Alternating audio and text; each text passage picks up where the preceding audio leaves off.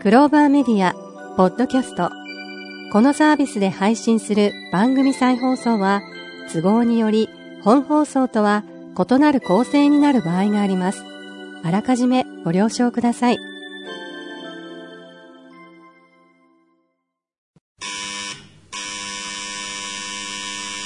ただいまより、夜のツタンカーメン、開演と存じます。なお、この番組をお聞きになられる際の諸注意を申し上げます。ひとーつ、アホーになってください。ふたーつ、大の爆笑をしてください。アホーと素直と行動力があら嫌だ。世界を救うと存じます。夜のツタンカーメン、開演に存じます。はい。皆さんこんばんは。こんばんは。今週もやってまいりました。夜のツタンカーメン75億光年に一人の一歳桜庭つゆきと。フランシスコ・ザビエル・アキコです。今週もどうぞよろしくお願いします。おえー、ザビさん、あっという間に一週間過ぎていきましたけれども。いかがお過ごしですか。いやー、この間の続きが、もう待ち遠しくて、はいこの間の続き、もうこれ、えー、もう何のことか全く覚えてませんけれども。そうなんですか先週、 先週はなんかあの、あれでしたね。あの、お客様からの声を、なんか初めて集中的に答えたような気がしないでもないんですけれどもね。ねえー、その続きですかそうです よ。そんなことより一週間どんなことがあったんですかえ一週間ですかこの一 週間。 急に、急にぶっ込みましたけど、この一週間、あの、なんかこう、楽しいことあったんですかもう毎日がパラダイスです毎日がパラダイスですね。そうですよ。本当に人生はパラダイスだもんね。そうですよ。だよと一緒ですよ。あのーあの、また僕ゲストに呼びたいと思ってる富田船長。あ、はいはい。ね、あの、お米の富田船長。あの富田船長がね、この世はディズニーランドだって言ってるんですよ。素晴らしい名言じゃないですか。だからこのディズニーランドに来てるのに、はいはい、どうして君はベンチに座ったままでアトラクションに乗らないんだって言うんですよ。なんて深いんでしょう。かっい。こいかっこいい。だからもうこれはもう僕の言葉として今発信してるんですよ。 大オ リジナル、ね、そうそう、僕オリジナル。大オリジナルです。 ここはディズニーランドだぜって。なんで、なんでアトラクションに乗らないんだよっていうね。このアトラクションに乗るっていうのが、やっぱり実践ってことなわけですよ。ああ、そうですよね。そう、本当にね。深い深いというわけで、えー、先週の続きをいきたいと思います。はい、まあ、今週もね、あの、ぜひ皆さんですね、えー、今までね、全く、このお客様からの声にね、 うん、えー、全部スルーしてきて自分が喋りたいことだけを喋るというね。本当ですね。ね全部、今何千通っていうのをスルーしてきましたけれども、 これからはちょくちょくね、こうやって、お客様のね、ねいただいたのは読んでいこうかなと思いますね。はい。えー、こんにちは、毎週拝聴しています。先日の放送で成功者は打率が低いというお話がありました。はい、これは初めてお聞きする言葉でした。一生懸命やっていてもうまくいってるのかわからず、過去の失敗と思える出来事を思い出して、自分の人生は大丈夫なのかなと思ってしまうことがあります。でもこの言葉を聞いて、進むことを諦めないでいこうというふうに思いました。元気になれる話ありがとうございます。ということで、はい、まあこういう話しましたね。いつ、いつだったかもう全く覚えてないですけれども。ね、あ、いや、あの、この成功者は打率が低いっていう話は、きっと、ずいぶん前、ずいぶん2、3ヶ月前かな。あ、年末なんですね。うん、あの、だから僕もやっぱりこの失敗っていうのがね、すごく多いんですよ。うん、はい。 まあ、たまたまここにね、あの斎藤画伯、斎藤悟画伯が来てますけど、ちょっと聞きたいですけど、画伯もどうですか失敗っていうの は失敗っていうのはもう失敗だらけです。失敗だらけですよね。うん、やっぱ人生、あ、もうちょっとこのまま入ってください。いいですかもう入ってくださいから、もう。あの、僕ね、偶然通りがかったの。すごいね。たまたま、あの、前回と同じ服装でね、通りかかってしまった。素晴らしいね。偶然通りかかったから。あの、もうね、10回やって1回成功したらいいかなってい。いや、もうその通りですよ。で、僕ね、あの、進化論が好きで、はい、えー、あ、こんな話、いいですよ。たまたまいて呼ばれて、いきなり、喋りまくっていいですか、ね、大丈夫です、大丈夫です。僕ね、あの、進化をね、ずっと勉強していくと、はい、あのー、まあ、カンブリア、えー、5億年前にカンブリア大爆発って言ったカンブリア時期にいろんなデザインの,はい、あの生物が生まれたんですよ。そこで生き残ったまあ、例えば10個の生物が生まれて、1個生き残ったら、それが次の世代を作るわけですよ。で、そ、それもやっぱ、また、あの、まあ、魚か、いろんな魚ができてきて、はいまた次の1個が成功したら、それが反映するわけですよね。うんうんはいで、大体ね、生物もね、進化で、あの、神様が生物を10種類作って1個残ったら、その1個が次の世代を作るんですよ。へだから10個に1個で次の世代ができるぐらい、 あのーまあ、いろいろ神様も試してるっていうふうに、 へえ。最近ね、あ、の、生物学の本読んでね、興奮してます。なるほど。さすが歩くウマニィキペディアだね。 まあ何聞いても詳しいですね、画伯本当はですねね。まあ画伯ちょいちょい言ってください。ちょいちょい言っててくださいね。すいませんはいまあ本当に、後者はね、本当に打率が少ない。これは今画伯がおっしゃったように、本当に1割ですよ。あの、成功者の打率は1割です、本当1に。割うん。だから、後の9回は失敗してるわけですよ。神様ですらそうですからね。そうですね。だから、僕が思うに、この世の中にはい失敗も成功もないんですよ。そう思う心があるだけなんですよ。ア。そうですそね。う。だから確かに、あ確かにの、本当に僕すごく思うんだけどもね、うんあの、もうこの話はね、かなり前にしたけども、い僕の友人のナンバーワンの霊能者、はいはい。えー和歌山のね、はいえー、みきちゃんっていはいう女の人がいてね、はいはい僕はこの人ね、いつか3回目出てほしいなと思うんだけど、まああー、僕の周りは本当霊能者たくさんいるけど、僕の中ではもう、ピカイチの霊能者はあの方なんですけども、彼女は話がね、めちゃくちゃに、この話もツタンカーメンと喋ってるけどもね、2年ぐらい前に、あの、彼女のところにね、受験シーズンになるとたくさんのお母さんが、ああ、はいはい。その高校、大学を5個、よみんな4個か5個ぐらい受けるわけですよ。で、先生、どこの高校が受かりますどこの大学がありますかってその紙に書いて持ってくるって。で、みきちゃんはそれを見たら、あの、受かる大学、高校だけ光って見えるってさ。へえ。だから、こことここは受かりますよっていう。そうすると、もう100人連れてきた100人のお母さんが合格するところしか受けないわけ。ああ、まあ、そりゃそうですよね。まあ、親御さんとしたら当然ですよね。うんお金かこかこるしからねか受からないわけだから、落ちるとこを受けたってしょうがないじゃないですか。そうそうそうだから、みんな受かるとこしか受けないわけ、そうするとどうなるか。ここが問題なわけですよ。全員落ちるわけですよ。そうでしたね。だから、落ちるところも、受けなきゃいけないってことなんですよ。すべて受けた中で、こことここは受かるわけですよ。うんうんうん。はしょっちゃいけなかったってことですよね。だから、その失敗と言われる、落ちるという経験体験もしなければならなかったんですよ。だからそれをしないがゆえに、本来であったら受かるところも受からなくなるってことなんですよ。落ちてしまったってこそとですう。。だから彼女は、それ以来、あのーこことここは受かるっていう言い方をしなくなったっていう。あみんなが落ちるから。あ、だからこの中で受かるところはありますよって、そういうことしかもう言わなくなった。あ、もう限定しないってことですね。そう、限定するとそこしか。か受けないから、だからこれはみんなね、近道、ショートカットをしたがるわけですよ。その人生の成功のショートカットっていうのをみんな探すわけですよ。でもこのショートカットっていうのが一番遠回りだってことなんですよ。急がば回れですよね。そう。だからね、これはね、一郎も全く一緒のこと言ってね、世の中に無駄なことは何一つないって。だからその無駄なことの積み重ねが成功を生むんだって、これは僕もすごくそう思うんですよね。まあ僕、い僕は成功も失敗もないと思ってるけども、い僕の中でこう、うまくいかなかったことっていうのはたくさんあるわけですよ。はいでもこのうまくいかなかったことっていうのは、必ず、次の成功へのステップでそれを経験体験しなければならなかったってことですよ。だから世の中の成功者っていう人たちは、みんなが成功してて失敗なんかこの人絶対してないって思ってるだけで、実は見えないところでは失敗だらけだってことですよ。うん、たくさんあるってことですね。そう、だから僕の師匠たちもたくさん失敗してますよ。本当に、あの、これはね、僕もね、すごく、すごいカルチャーショックだったのはね、自分の師匠たち、やっぱりこう自分のね、小林聖寛さんとかね、えー偉大な人たちがこう自分の周りにたくさんいてくれた時に、その人たちっていうのはもういいことしかないんだろって思ってたわけですよ。はいはい。でもね、僕の師匠たちもね、例外なくね、理不尽なことってあるんですよ。これが僕の中ではね、すごいカルチャーショックだった。だから、聖寛さんも、僕ははい間近にいたけども、理不尽なことをね、画理不尽だら伯けでしたね。あ、だから、聖寛さん自身が、あの、体験されたんそう、聖寛さんが淡々としてるだけで、周りがね、あ、聖寛さんはいつもいいことしかないのかなしか思うんだけど、やっぱ、あの、やっぱね、ゆすごい有名になって本がいっぱい売れたら、まあ、詐欺師も入ってくるしとか、いろいろ入ってくるんですよね。で、それでも聖寛さんはその失敗を笑顔で受け止めてるから、周りからすると失敗に見えないけどね。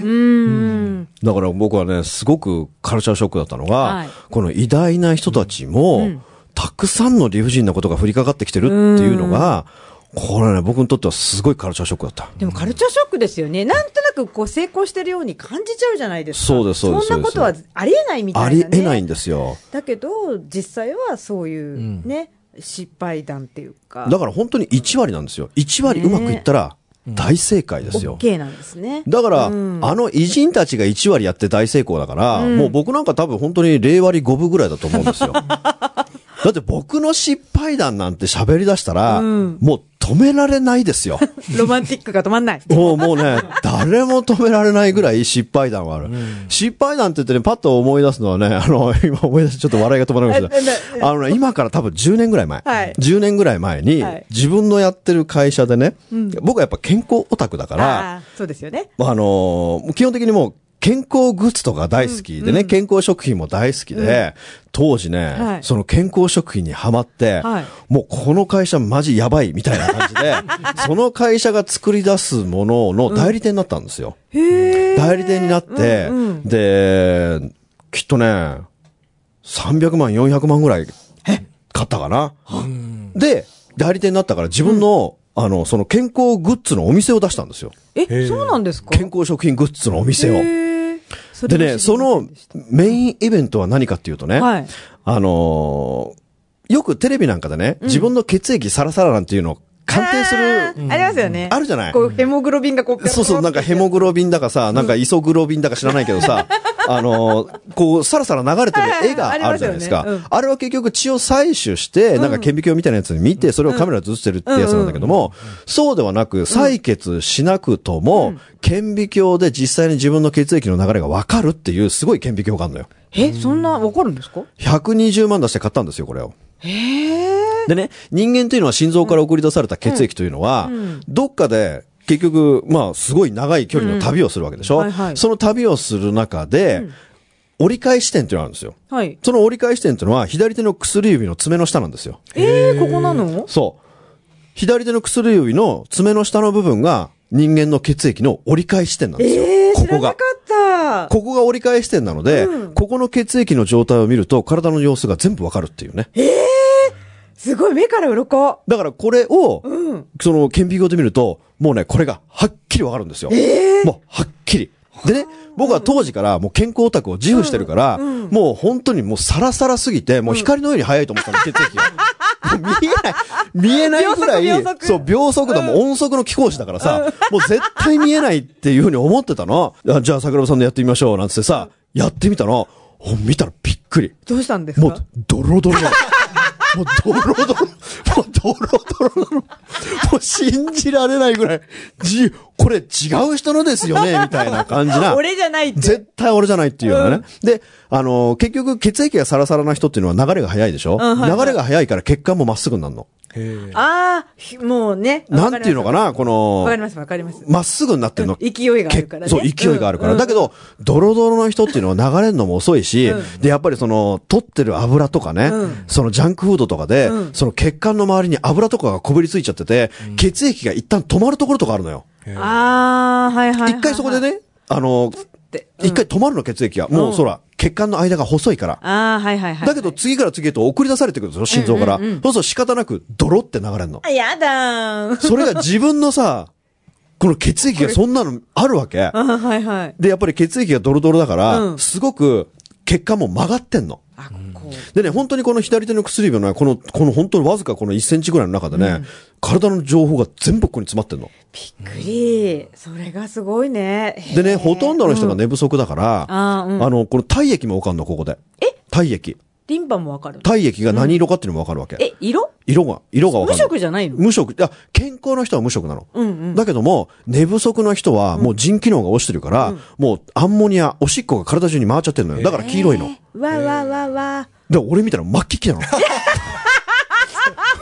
健康オタクの血液サラサラのって思ってたら、もう自分がどれだけ不健康だってことに、改めて気がつくわけ。すごい。えー、で、それうをん、あのー、映像としてさ、んうんその中に残しておけるわけ、ハードディスクに。へえ。だから、あのー、食事を改善し、水分を取りってことをして、また1週間後、1ヶ月後とか見て、どれだけ変わってるかっていうのを前のと比較できるっていう、あ、すごいですね。俺、すごいじゃないですすか、ごいこの120万。ね、うんこれは流行ると、もう間違いなく流行ると思って、このお店を開いたんです よ。なるほど、知らなかった。これもう爆発的ヒットに間違いないじゃないですか。うん、本当ですね。で、そこで血液をサラサラにするサプリとかそこで売るわけですよ。なるほど。うんこれビジネスモデルとしてはもう完璧なわけです本よ。当ですね。いい、いい感じじゃないだでかすら結局、あのーお客さんから、その、ただで、あなたの血液を見ますよ、みたいな感じで見ると、もうみんなドロドロですから、はい僕なんかだって絶対サラサラだと思ってたらドロドロなわけですから、そうですよねだからこれはまずいですね、と。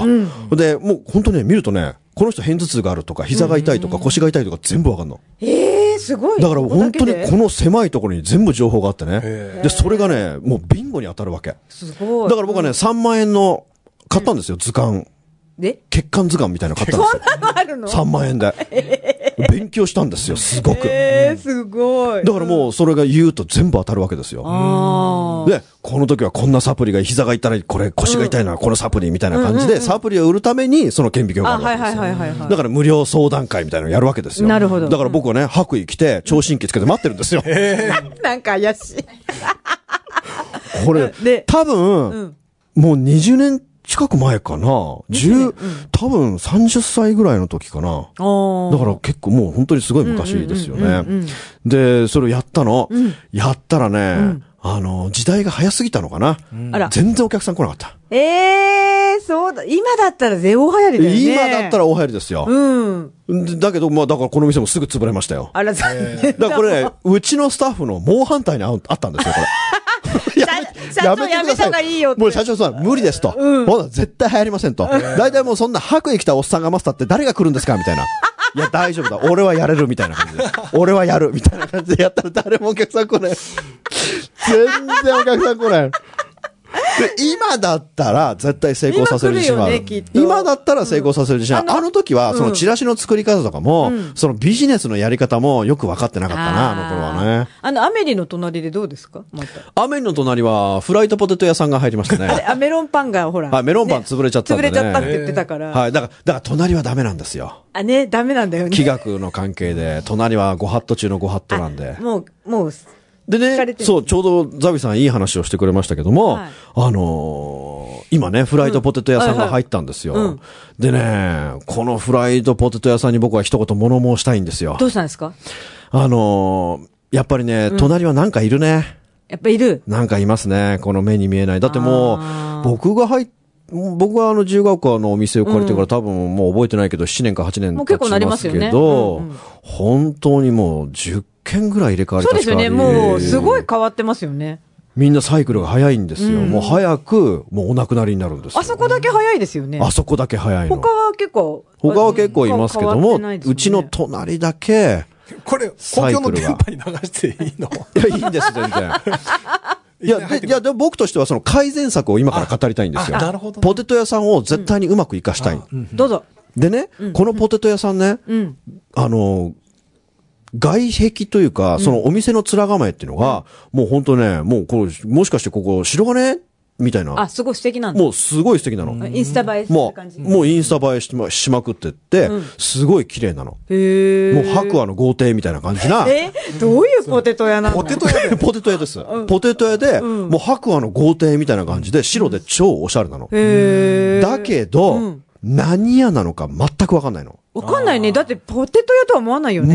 全くわかんないの。ポテト屋ってあの、フライドポテフライト。ド、フフライドポテトあでのす。マ、マックのさマックのフライドポテトみたいなやつ。を売ってるんですよ。い芋専門の。芋専門です。えああいう感じなんでしょへえ。だから、うん。店員の人に聞かなきゃいけないの。すいません、ここって何屋さんですかって。いああ。え、看板とかないのや、看板さんが最近置き出したけど、うんうん目に入らない。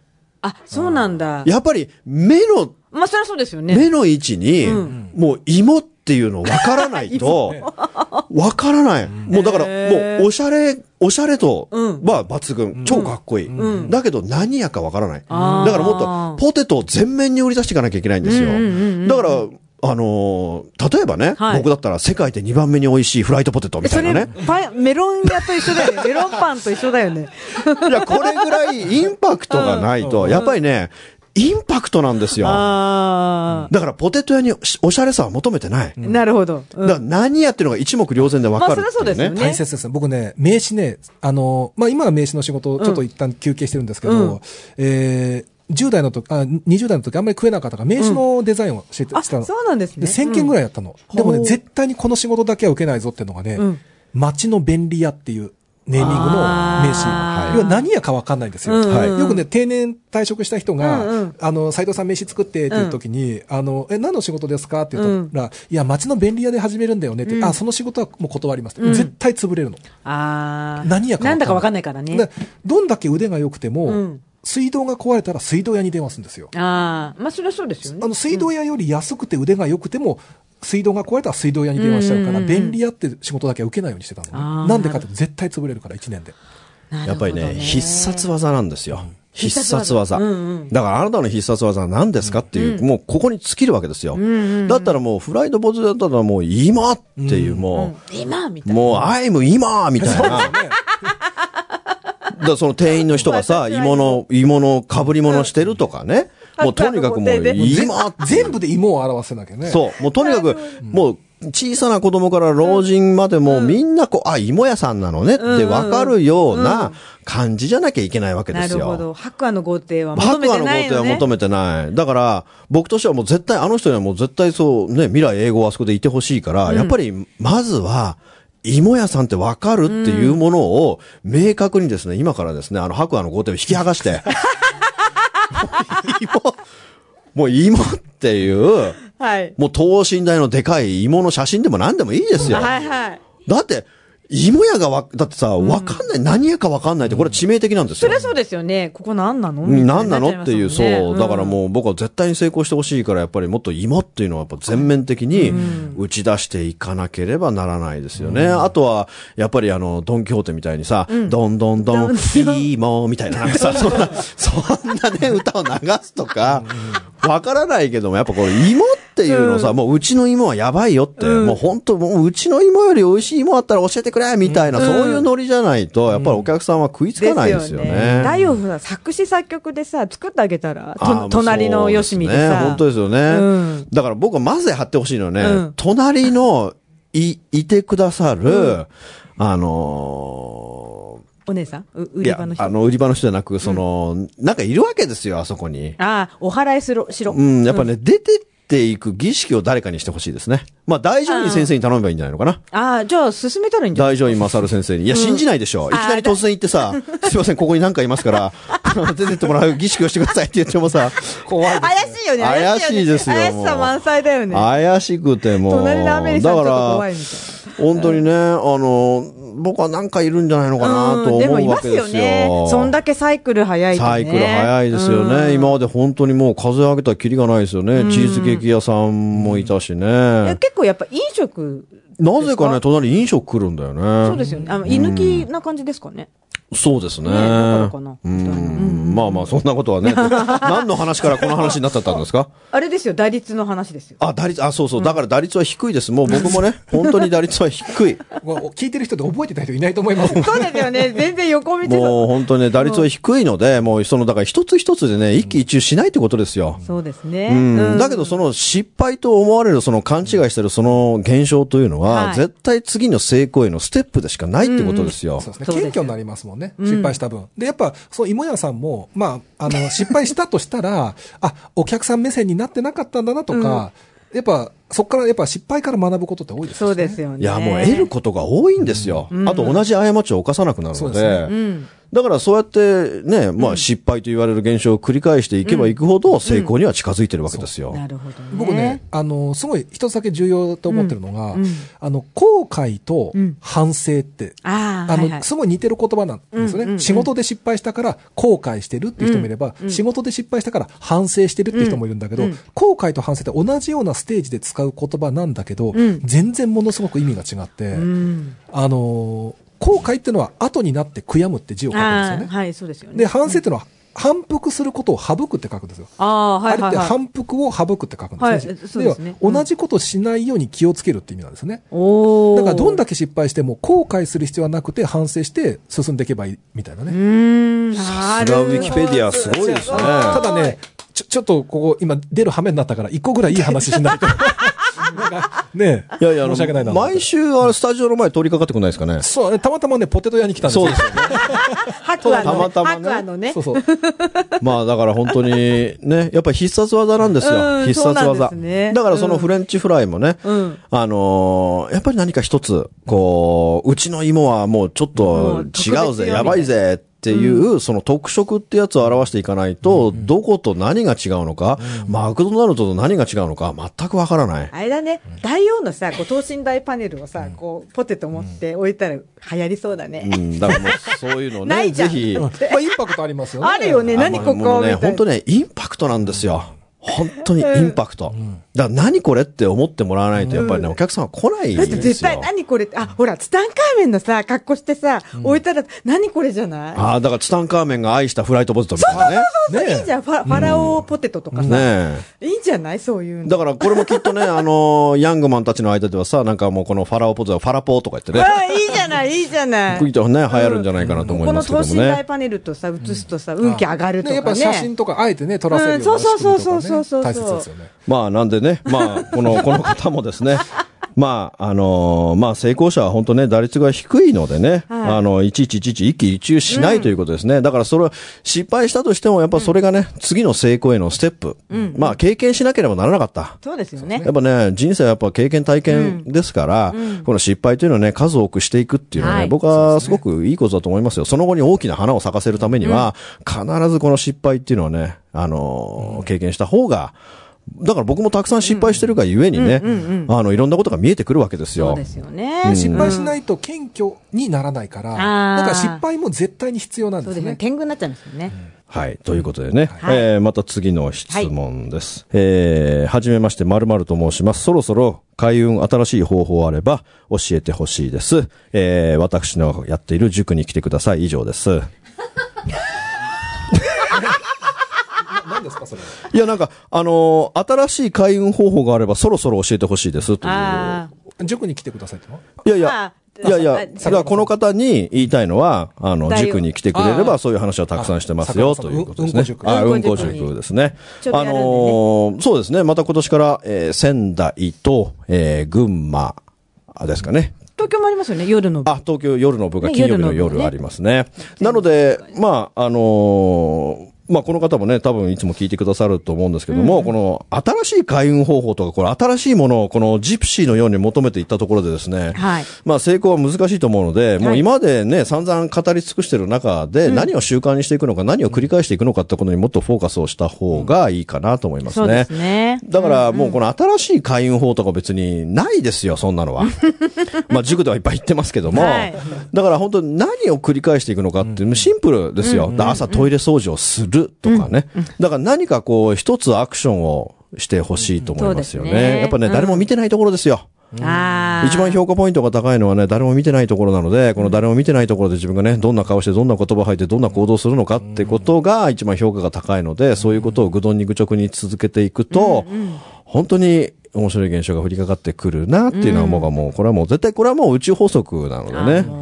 これはもう間違いないので、まあぜひえー実践してほしいなと思いますね。ということであっという間にね、えーお時間も過ぎていきましたけども、まあ今日はね、斎藤画伯がちょうど通りかかってもくうださった桜の庭さでんに引き寄せられましたね。ねえ ぽまさかのね、ポテト屋にいるとねかえ、ね、本びっ当くりにですねよ。。まあ、また画伯、また来週もね、もしかした ら、目の前通るかかも。もしれないですねかもしれないですねということで東京。に通ってね。うんはい。ということで、今週はこの辺で終わりたいと思います。皆さんありがとうございありがとうまごす。ざいました。この番組の提供は、自由が丘パワーストーン天然石、アメリの提供でお送りしました。